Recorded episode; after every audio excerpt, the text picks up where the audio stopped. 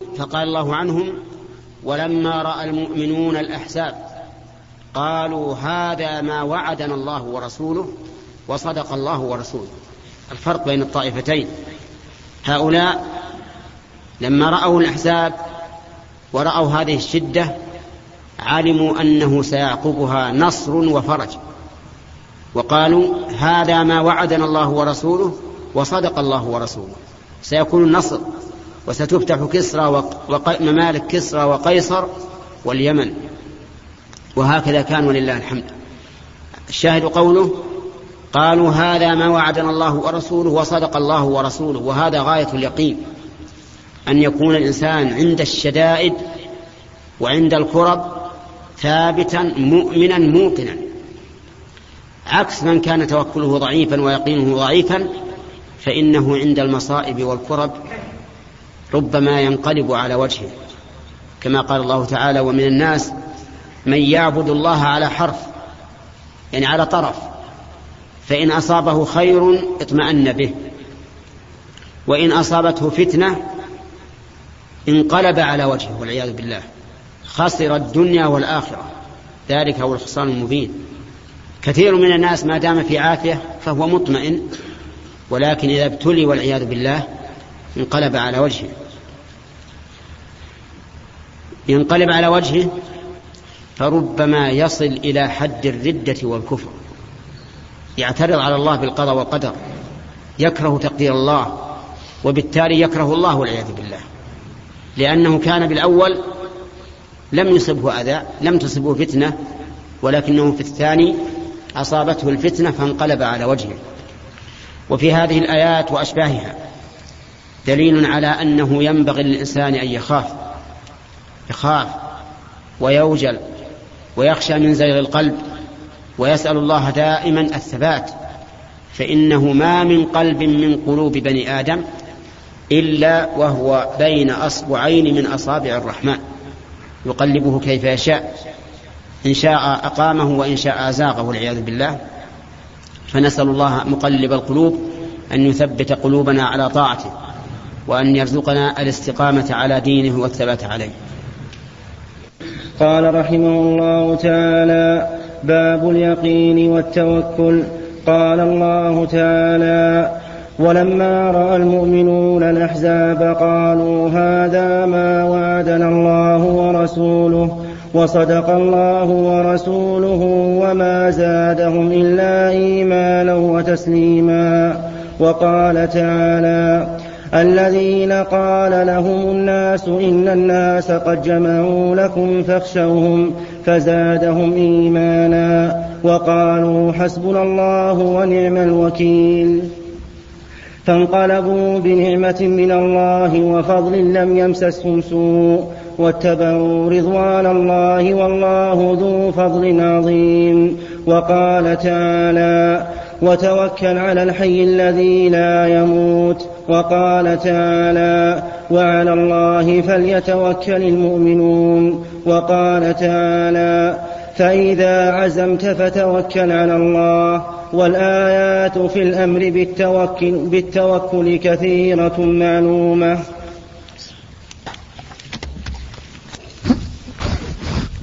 بسم الله الرحمن الرحيم. في سياق الآيات التي ذكرها المؤلف رحمه الله تعالى في باب اليقين والتوكل ما سبق الكلام عليه في الآية الأولى ثم ذكر المؤلف رحمه الله الآية الثانية وهي قوله تعالى الذين قال لهم الناس إن الناس قد جمعوا لكم فاخشوهم فزادهم إيمانا وقالوا حسبنا الله ونعم الوكيل. هذا هذه الآية نزلت في الصحابة رضي الله عنهم حين حصل عليهم ما حصل في غزوة أحد مما أصابهم من القرح والجروح والشهداء فقيل لهم إن أبا سفيان كان قد عزم على الكرة عليكم وجمع لكم الناس فندبهم النبي عليه الصلاة والسلام إلى ملاقاته. ومقابلته فاستجابوا لله والرسول من بعد ما أصابهم القرح وأصيبوا بهذه النكبة العظيمة. قتل منهم سبعون رجلا استشهدوا في سبيل الله وحصل للنبي صلى الله عليه وسلم ولغيره من صحابته رضي الله عنهم ما حصل ومع هذا استجابوا لله والرسول. قال الله تعالى الذين استجابوا لله والرسول من بعد ما أصابهم القرح للذين أحسنوا منهم واتقوا أجر عظيم. الذين قال لهم الناس إن الناس قد جمعوا لكم. يعني أن أبا سفيان ومن معه من ممن بقي من كبراء قريش قيل جمعوا للنبي صلى الله عليه وسلم يريدون صالح ولكن يأبى الله إلا أن يتم نوره. قيل لهم للصحابة اخشوا هؤلاء ولكنهم ازدادوا إيمانا لأن المؤمن كلما اشتدت به الأزمات ازداد إيمانا بالله لأنه يؤمن بأن النصر مع الصبر وأن الفرج مع الكرب وأن مع العسر يسر لهذا زادهم إيمانا هذا القول وقالوا حسبنا الله ونعم الوكيل. حسبنا يعني كافينا. في مهماتنا وملماتنا ونعم الوكيل أي نعم الكافي جل وعلا. فإنه نعم المولى ونعم النصير. ولكنه إنما يكون ناصرا لمن انتصر به واستنصر به. فإنه عز وجل أكرم الأكرمين وأجود الأجودين. إذا اتجه الإنسان إليه في أموره أعانه وساعده وتولاه. ولكن البلاء من بني آدم. البلاء منا حيث يكون الإعراض كثيرا في الإنسان ويعتمد على الأمور المادية دون الأمور المعنوية. قال تعالى فانقلبوا بنعمة من الله وفضل لم يمسسهم سوء. ذهبوا ولكنهم لم يجدوا كيدا. وأبو سفيان ومن معه ولوا على أدبارهم ولم يكروا على النبي صلى الله عليه وسلم فكتبت للصحابة غزوة من, من غير قتال. كتبت هذه الرجعة غزوة من غير قتال. قال تعالى فانقلبوا بنعمة من الله وفضل لم يمسسهم سوء واتبعوا رضوان الله والله ذو فضل عظيم. ثم قال إنما ذلكم الشيطان يخوف أولياءه. فلا تخافوهم وخافون إن كنتم مؤمنين. يخوف أولياءه يعني يخوفكم أنتم أولياءه يعني يلقي في قلوبكم الخوف من أوليائه فلا تخافوهم وخافون إن كنتم مؤمنين. فالشيطان يأتي إلى المؤمن يقول احذر أن تتكلم في فلان. ترى إنسان يمكن يحبسك يمكن يقول فيك يمكن يقول فيك كذا وكذا فيخوفك. اصحى أن تخبر عن فلان المجرم. لأنه مجرم يؤذيك ويفعل ويفعل. ولكن المؤمن لا يمكن أن يخاف أولياء الشيطان. لأن الله قال قاتلوا أولياء الشيطان إن كيد الشيطان كان ضعيفا. كيده وأولياؤه ضعيف بالنسبة للحق. فعلى الإنسان أن لا يخاف في الله لومة لائم وأن لا يخاف إلا الله. ولكن يجب أن يكون سيره على هدى من الله عز وجل. إذا كان سيره على هدى من الله فلا يخافن من أحد. والله موفق. نقل المؤلف رحمه الله تعالى في سياق الآيات في باب اليقين والتوكل وقال تعالى وتوكل على الحي الذي لا يموت وقال تعالى وعلى الله فليتوكل المؤمنون وقال تعالى فإذا عزمت فتوكل على الله وقال تعالى ومن يتوكل على الله فهو حسبه وقال تعالى إنما المؤمنون الذين إذا ذكر الله وجلت قلوبهم وإذا تليت عليهم آياته زادتهم إيمانا وعلى ربهم يتوكلون والآيات في فضل التوكل كثيرة معلومة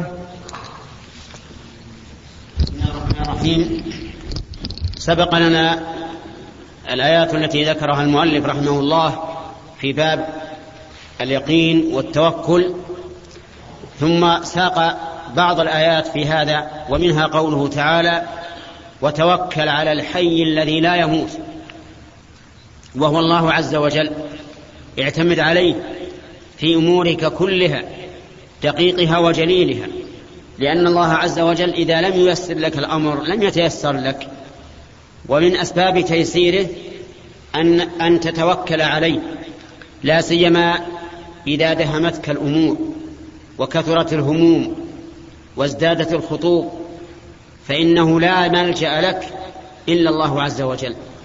فعليك بالتوكل عليه والاعتماد عليه حتى يكفيك. وفي قوله تعالى الذي لا يموت دليل على امتناع الموت على الرب عز وجل. كل من عليها فان ويبقى وجه ربك ذو الجلال والإكرام. فالله عز وجل لا يموت لكمال حياته فإنه دائما هو الأول الذي ليس قبله شيء وهو الآخر الذي ليس بعده شيء. ثم إنه سبحانه وتعالى لا ينام أيضا لكمال حياته. وقيوميته. قال الله تعالى الله لا إله إلا هو الحي القيوم لا تأخذه سنة ولا نوم. أما الإنس والجن فإنهم ينامون ويموتون. وأما الرب عز وجل فإنه لا ينام لأنه غني عن النوم. البشر ينامون لأنهم بحاجة له فإن الأبدان تتعب وتسأم وتمل والنوم راحة راحة عما مضى من التعب. وتجديد نشاط لما يستقبل من العمل. أما الله سبحانه وتعالى فإنه لا تأخذه سنة ولا نوم. وقال الله تعالى ومن يتوكل على الله فهو حسبه. أي كافيه فإذا توكلت على الله كفاك كل شيء. وإذا توكلت على غير الله وكلك الله إليه ولكنك تخذل ولا تتحقق لك أمورك. وقال تعالى إنما المؤمنون الذين إذا ذكر الله وجلت قلوبهم وإذا تليت عليهم آياته زادتهم إيمانا وعلى ربهم يتوكلون. أولئك هم المؤمنون حقا.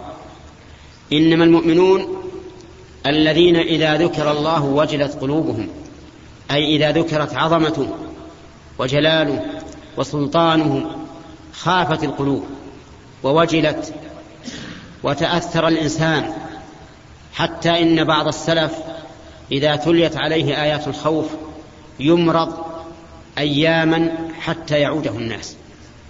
أما نحن قلوبنا قاسية نسأل الله لنا أن يلين قلوبنا.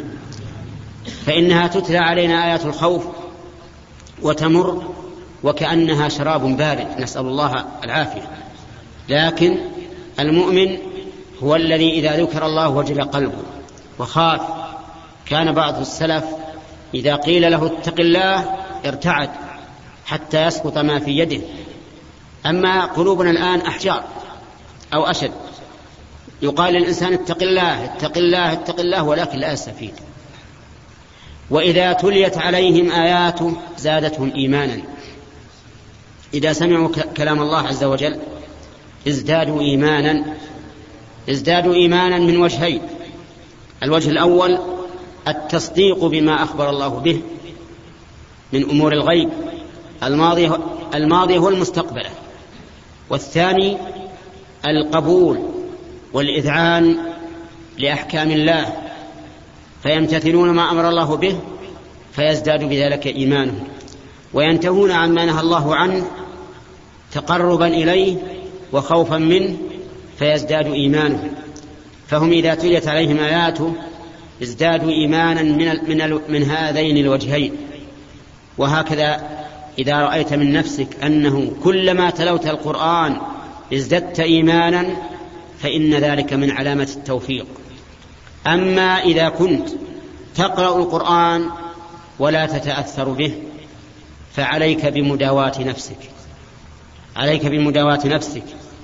لا أقول أن أن تذهب إلى المستشفى تأخذ جرعة من حبوب أو أو مياه أو غيرها ولكن عليك بمداواة القلب.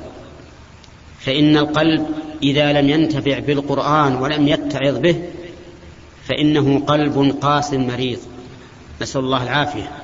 فأنت يا أخي أنت طبيب نفسك لا تذهب إلى الناس. اقرأ القرآن إن رأيت أنك تتأثر به إيمانا وتصديقا وامتثالا فهنيئا لك.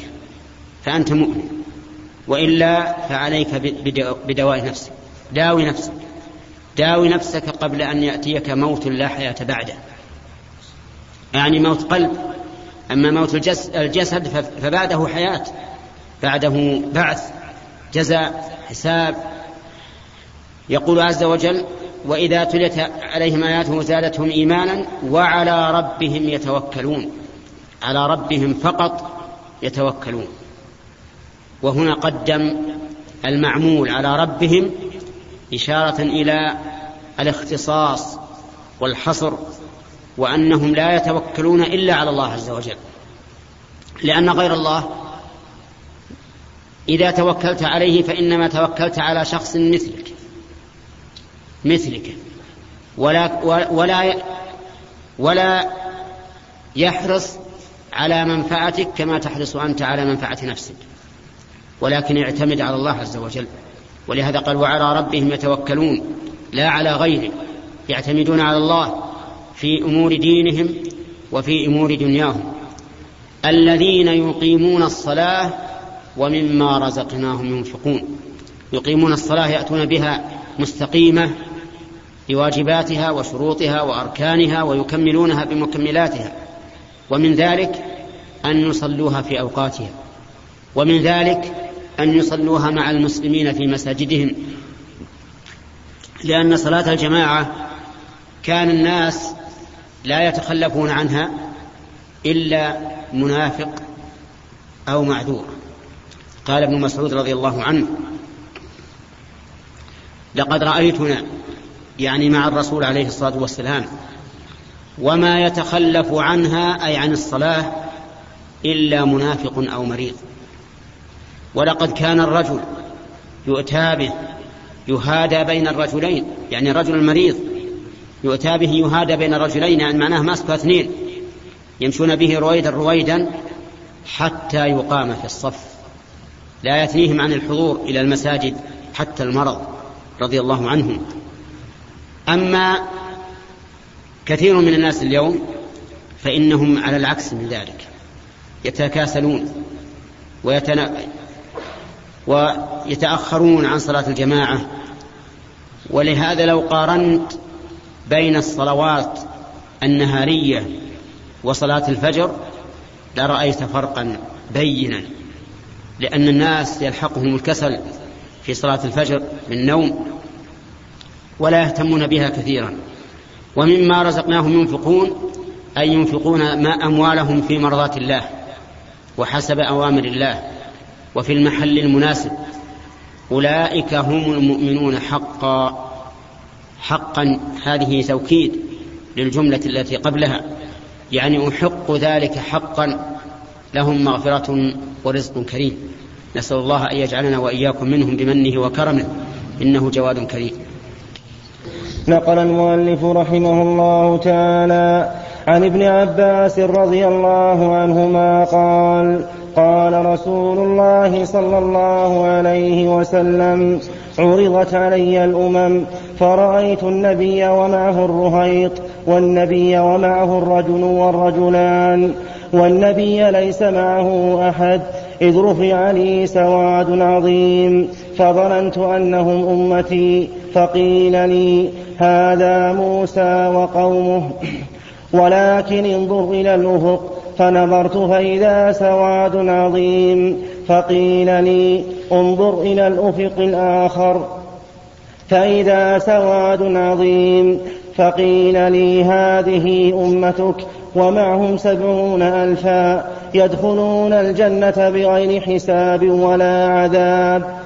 ثم نهض فدخل منزله فخاض الناس في أولئك الذين يدخلون الجنة بلا حساب ولا عذاب. فقال بعضهم فلعلهم الذين صحبوا رسول الله صلى الله عليه وسلم. وقال بعضهم فلعلهم الذين ولدوا في الإسلام فلم يشركوا بالله وذكروا أشياء. فخرج عليهم رسول الله صلى الله عليه وسلم فقال ما الذي تخوضون فيه؟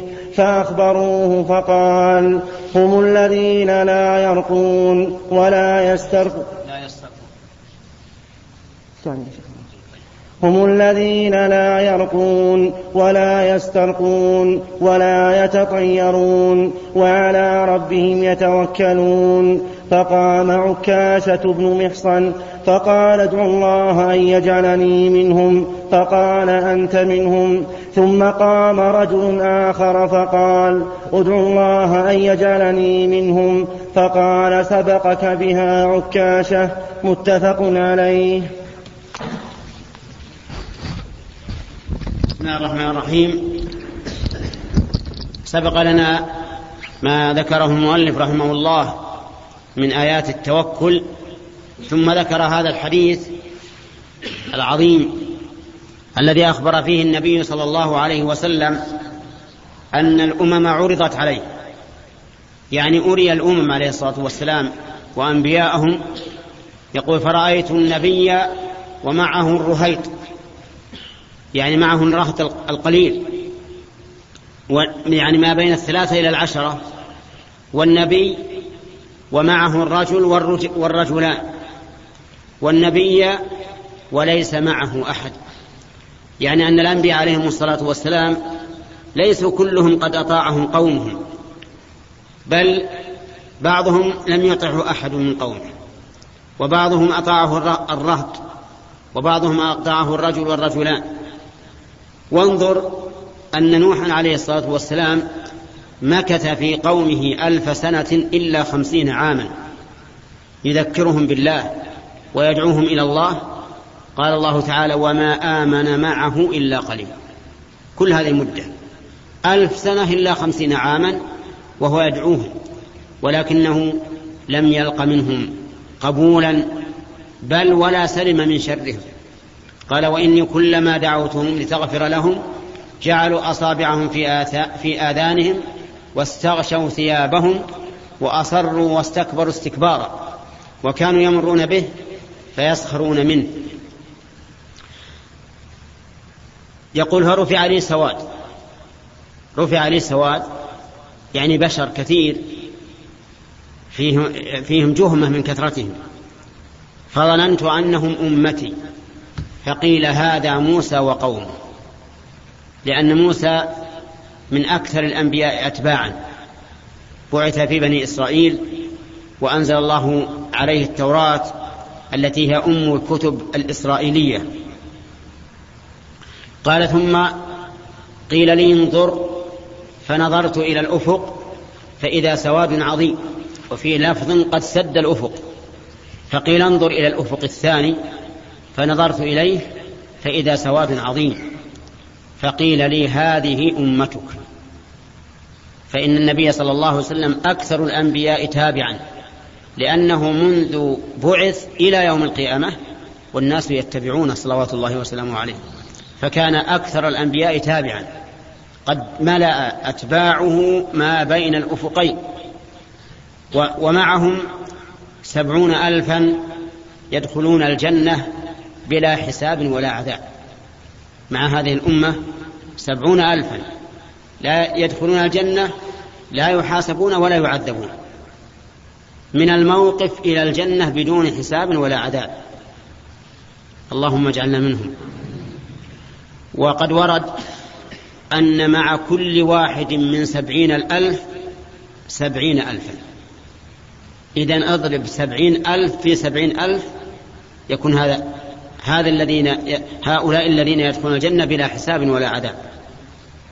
ثم نهض فدخل منزله. فخاض الناس في أولئك.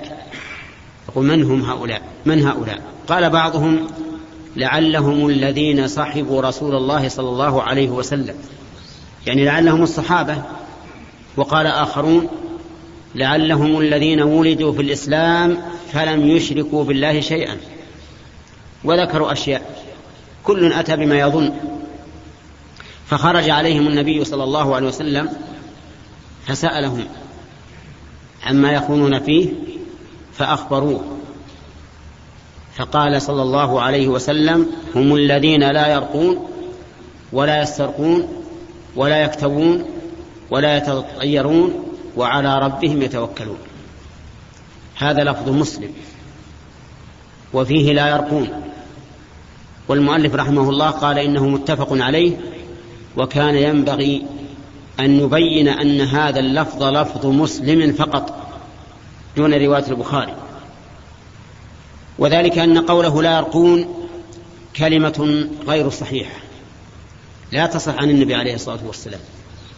لأن معنى لا يرقون يعني لا يقرؤون على المرضى. وهذا باطل. فإن الرسول عليه الصلاة والسلام كان يرقى, يرقى على المرضى. وأيضا القراءة على المرضى إحسان. فكيف يكون انتفاؤها سببا لدخول الجنة بلا حساب ولا عذاب؟ فالمهم أن هذه اللفظة لفظة شاذة خطأ لا يجوز اعتمادها. والصواب هم الذين لا يسترقون. يعني لا يطلبون من أحد أن يقرأ عليه إذا أصابهم شيء. ولا يكتوون لا يطلبون من أحد أن يكويهم إذا مرضوا. ولا يتطيرون يعني لا يتشاءمون. وعلى ربهم يتوكلون يعني يعتمدون على الله وحده. فهذه أربع صفات. لا يسترقون ولا يكتوون ولا يتطيرون وعلى ربهم يتوكلون. الشاهد من هذه قوله وعلى ربهم يتوكلون. هذا هو المناسب لباب التوكل. إذا نقول إن قوله لا يرقون خطأ بل إن الذي يقرأ على غيره محسن وعمله هذا من من أسباب كثرة الثواب لا من أسباب حرمان دخول الجنة بلا حساب ولا عذاب. لا يسترقون يعني لا يطلبون من أحد أن يقرأ عليهم لأنهم معتمدون على الله.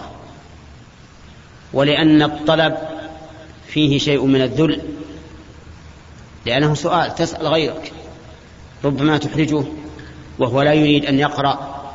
وربما إذا قرأ, إذا قرأ عليك لا يبرأ المرض فتتهمه وما أشبه ذلك. لهذا قال لا يسترقون.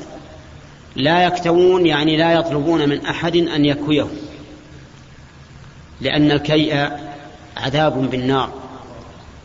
لا يلجأ, لا يلجأ إليه إلا عند الحاجة. ولا يتطيرون يعني لا يتشاءمون. لا بمرئي ولا بمسموع ولا بمشموم ولا بمذوق. لا لا يتطيرون ابدا. وقد كان العرب في الجاهلية يتطيرون. إذا طار الطير وذهب نحو اليسار تشاءم. إذا رجع تشاءم. وإذا تقدم نحو الإمام صار لهم نظر آخر وكذلك نحو اليمين. والطيرة محرمة. لا يجوز لأحد أن يتطير. لا بطيور ولا بأيام ولا بشهور ولا بغيره. يتطير العرب فيما سبق بشهر شوال. يتطيرون به إذا تزوج الإنسان فيه. يقولون إن الإنسان إذا تزوج في شهر شوال لم يوفق. فكانت عائشة رضي الله عنها تقول سبحان الله. إن النبي صلى الله عليه وسلم تزوجها في شوال. ودخل بها في شوال وكانت أحب نسائه إليه. كيف يقال إن اللي يتزوج في شوال ما يوفق كانوا يتشاءمون بيوم الأربعاء. يوم الأربعاء يوم كأيام الأسبوع. ما في التشاؤم. كان بعضهم يتشاءم بالوجوه. إذا رأى وجها ينكره تشاءم. حتى إن بعضهم إذا فتح دكانه وصار أول من يأتيه رجل أعور ولا أعمى غلق دكانه. قال اليوم ما في رزق. ما دام هذا أول من جاء ما في رزق. يتشاءمون والعياذ بالله. والتشاؤم كما أنه شرك أصغر فهو أيضا حسرة على الإنسان. يتألم من كل شيء يراه. لكن لو اعتمد على الله وترك هذا هذه الخرافات لسلم ولا ولا صار عيشه صافيا سعيدا. أما قوله على ربهم يتوكلون فمعناه أنهم يعتمدون على الله في كل شيء. لا يعتمدون على غيره لأنه جل وعلا هو الذي قال في كتابه ومن يتوكل على الله فهو حسبه ومن كان الله حسبه فقد كفي كل شيء. هذا الحديث العظيم فيه صفات من لا من يدخل الجنة بلا حساب ولا عذاب. فقام عكاشة بن محصن رضي الله عنه فقال يا رسول الله ادعو الله أن يجعلني منه. ما شاء الله. بادر بادر إلى الخير وسبق إليه. قال أنت منهم. ولهذا نحن نشهد الآن بأن عكاشة بن محصن رضي الله عنه يدخل الجنة بلا حساب ولا عذاب. نشهد على هذا. لأن الرسول صلى الله عليه وسلم قال له أنت منهم. فقام رجل آخر قال ادعو الله أن يجعلني منهم. قال سبقك بها عكاشة. فرده النبي عليه الصلاة والسلام لكنه رد لطيف. لم يقل لست منهم. بل قال سبقك بها عكاشة. واختلف العلماء لماذا قال النبي صلى الله عليه وسلم سبقك بها عكاشة؟ فقيل لأنه كان يعلم أن هذا الذي قال ادعو الله أن يجعل منهم قد علم النبي صلى الله عليه وسلم أنه منافق. والمنافق لا يدخل الجنة فضلا عن أن يكون يدخلها بلا حساب ولا عذاب. وقال بعض العلماء بل قال ذلك لأن لا ينفتح الباب.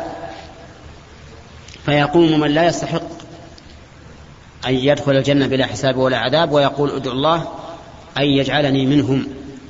وعلى كل حال فنحن لا نعلم علما يقينيا بأن الرسول صلى الله, صلى الله عليه وسلم لم يدعو الله له إلا لكذا إلا لسبب معين. الله أعلم. لكننا نستفيد من هذا فائدة. وهو الرد الجميل من رسول الله صلى الله عليه وسلم لأن قوله سبقك بها عكاشة ما فيه ما يجرحه لا يجرحه ولا يحزنه. سبقك بها عكاشة وسبحان الله صارت هذه مثلا إلى يومنا هذا.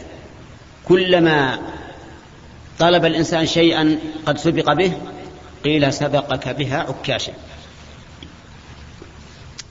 أورد بعض العلماء إشكالا على هذا الحديث.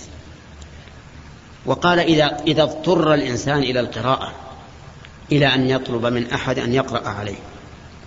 مثل أصيب بعين أصيب بسحر أصيب بجن اضطر. هل إذا ذهب يطلب من يقرأ عليه يخرج من استحقاق دخول الجنة بلا حساب ولا عذاب؟ فقال بعض العلماء نعم هذا ظاهر الحديث. وليعتمد على الله ويتصبر ويسأل الله العافية. وقال بعض العلماء بل إن هذا في من استرقى قبل أن يصاب. في من استرقى قبل أن يصاب. يعني بأن قال ادعو الله اقرأ علي أن لا تصيبني العين أن لا يصيبني السحر أن لا يصيبني الجن أن لا يصيبني الحمى. فيكون هذا من باب من طلب الرقية لأمر متوقع لا واقع وكذلك الكي طيب فإذا قال الإنسان الذين يكون غيرهم هل يحرمون من هذا؟ الجواب لا لأن الرسول صلى الله عليه وسلم يقول ولا يكتوون يعني لا يطلبون من, يكتو من يكويهم ولم يقل ولا يكون وهو, وهو عليه الصلاة والسلام قد كوى أكحل سعد بن معاذ رضي الله عنه. سعد بن معاذ الأوصي الأنصاري أصيب يوم الخندق في أكحله فانفجر الدم. والأكحل إذا انفجر دمه قضى على الإنسان. انفجر الدم فكواه النبي صلى الله عليه وسلم في العرق حتى وقف الدم. والنبي عليه الصلاة والسلام هو أول من يدخل الجنة بلا حساب ولا عذاب. فالذين يكون محسنون والذين يقرؤون على الناس محسنون. لكن الكلام على الذين يسترقون أي يطلبون من يقرأ عليهم أو يكتوون يطلبون من يكويهم. والله موفق. قال رحمه الله تعالى عن ابن عباس رضي الله عنهما أيضا قال حسبنا الله ونعم الوكيل. قالها إبراهيم صلى الله عليه وسلم حين ألقي في النار. وقالها محمد صلى الله عليه وسلم حين قالوا إن الناس قد جمعوا لكم فاخشوهم فزادهم إيمانا وقالوا حسبنا الله ونعم الوكيل. رواه البخاري وفي رواية له عن ابن عباس رضي الله عنهما قال كان آخر قول إبراهيم صلى الله عليه وسلم حين ألقي في النار حسبي الله ونعم الوكيل. بسم الله الرحمن الرحيم. قال المؤلف رحمه الله تعالى فيما نقله عن ابن عباس رضي الله عنهما حسبنا الله ونعم الوكيل. قالها إبراهيم حين ألقي في النار وقالها محمد صلى الله عليه وسلم حين قالوا إن الناس قد جمعوا لكم فاخشوهم فزادهم إيمانا وقالوا حسبنا الله ونعم الوكيل. وإبراهيم ومحمد عليهما الصلاة والسلام هما خليلان لله عز وجل. قال الله تعالى واتخذ الله إبراهيم خليلا. وقال النبي صلى الله عليه وسلم إن الله قد اتخذني خليلا كما اتخذ إبراهيم خليلا. والخليل معناه الحبيب الذي بلغت محبته الغاية. ولا نعلم أن أحدا وصف بهذا الوصف إلا محمدا صلى الله عليه وسلم وإبراهيم. هما الخليلان. وإنك لتسمع أحيانا يقول بعض الناس إبراهيم خليل الله ومحمد حبيب الله وموسى كليم الله. والذي يقول إن محمدا حبيب الله فيه شيء في كلامه نظر. لأن لأن الخلة أبلغ من المحبة. فإذا قال محمد حبيب الله فهذا فيه نوع نقص من حق الرسول عليه الصلاة والسلام. لأن أحباب الله كثيرون. فالمؤمنون يحبهم الله. المحسنون يحبهم الله. المقسطون يحبهم الله. والأحباب كثيرون لله. لكن الخلة لا نعلم أنها ثبتت إلا لمحمد وإبراهيم. وعلى هذا فنقول الصواب إبراهيم خليل الله ومحمد خليل الله وموسى كليم الله. على أن محمدا صلى الله عليه وسلم قد كلمه الله سبحانه وتعالى كلاما بدون واسطة حين عرج به إلى السماوات السبع. هذه الكلمة قالها إبراهيم حسبنا الله ونعم الوكيل حين ألقي في النار. وذلك أن إبراهيم عليه الصلاة والسلام دعا قومه إلى عبادة الله وحده لا شريك له. وأبوا وأصروا على الكفر والشرك فقام ذات يوم على أصنامهم فكسرها وجعلهم جدادا إلا كبيرا لهم. فلما رجعوا وجدوا آلهتهم قد كسرت انتقموا والعياذ بالله لأنفسهم. فقالوا ماذا نصنع؟ بإبراهيم قالوا حرقوه. انتصارا لآلهتهم. وانصروا آلهتكم إن كنتم فاعلين. فأوقدوا نارا عظيمة عظيمة جدا. ثم رموا إبراهيم في هذه النار. ويقال إنها إنهم لعظم النار لم يتمكنوا من القرب منها وأنهم رموا إبراهيم فيها بالمنجنيق رموه بالمنجنيق من بعد. فلما رموه قال حسبنا الله ونعم الوكيل. فما الذي حدث؟ قال الله تعالى قلنا يا نار كوني بردا وسلاما على إبراهيم. كوني بردا وسلاما على إبراهيم. بردا ضد حرب. سلام ضد هلاك. لأن النار حارة محرقة مهلكة. فأمر الله هذه النار أن تكون بردا وسلاما عليه. فكانت بردا وسلاما. والمفسرون بعضهم ينقل عن عن بني إسرائيل في هذه القصة أن الله لما قال يا نار كوني بردا وسلاما على إبراهيم صارت جميع جميع نيران الدنيا بردا. وهذا ليس بصحيح لأن الله وجه الخطاب إلى نار معينة. يا نار كوني بردا. وعلماء النحو يقولون إنه إذا جاء التركيب على هذا الوجه صار نكرة مقصودة. يعني لا يشمل كل نار بل هو للنار التي ألقي فيها إبراهيم فقط وهذا هو الصحيح. وبقية نيران الدنيا بقت على ما هي عليه. قال العلماء أيضا ولما قال الله تعالى كوني بردا قرن ذلك بقوله كوني سلاما لأنه لو قال كوني بردا فقط لكانت بردا حتى تهلكه. لأن كل شيء يمتثل لأمر الله عز وجل. كل شيء يمتثل لأمر الله. انظر إلى قوله تعالى ثم استوى إلى السماء وهي دخان. فقال لها وللأرض ائتيا طوعا أو كرها. فماذا قال؟ قالتا أتينا طائعين. أتينا طائعين منقادين لأمر الله عز وجل. أما الخليل الثاني الذي قال حسبنا الله ونعم الوكيل فهو النبي صلى الله عليه وسلم وأصحابه حين رجعوا من أحد قيل لهم إن الناس قد جمعوا لكم يريدون أن يأتوا إلى المدينة ويقضوا عليكم. فقالوا حسبنا الله ونعم الوكيل. قال الله تعالى فانقلبوا بنعمة من الله وفضل لم يمسسهم سوء واتبعوا رضوان الله والله ذو فضل عظيم. فينبغي لكل إنسان رأى من الناس جمعا له أو عدوانا عليه أن يقول حسبنا الله ونعم الوكيل حسبنا الله ونعم الوكيل.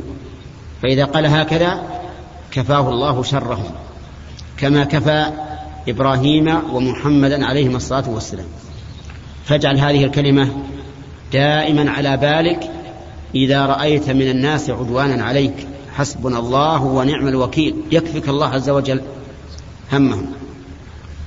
والله الموفق قال رحمه الله تعالى عن عمر رضي الله عنه قال سمعت رسول الله صلى الله عليه وسلم يقول لو أنكم تتوكلون على الله حق توكله لرزقكم كما يرزق الطير. تغدو خماصا وتروح بطانا رواه الترمذي وقال حديث حسن معناه اذهب أول النهار خماصا أي ضامرة البطون من الجوع.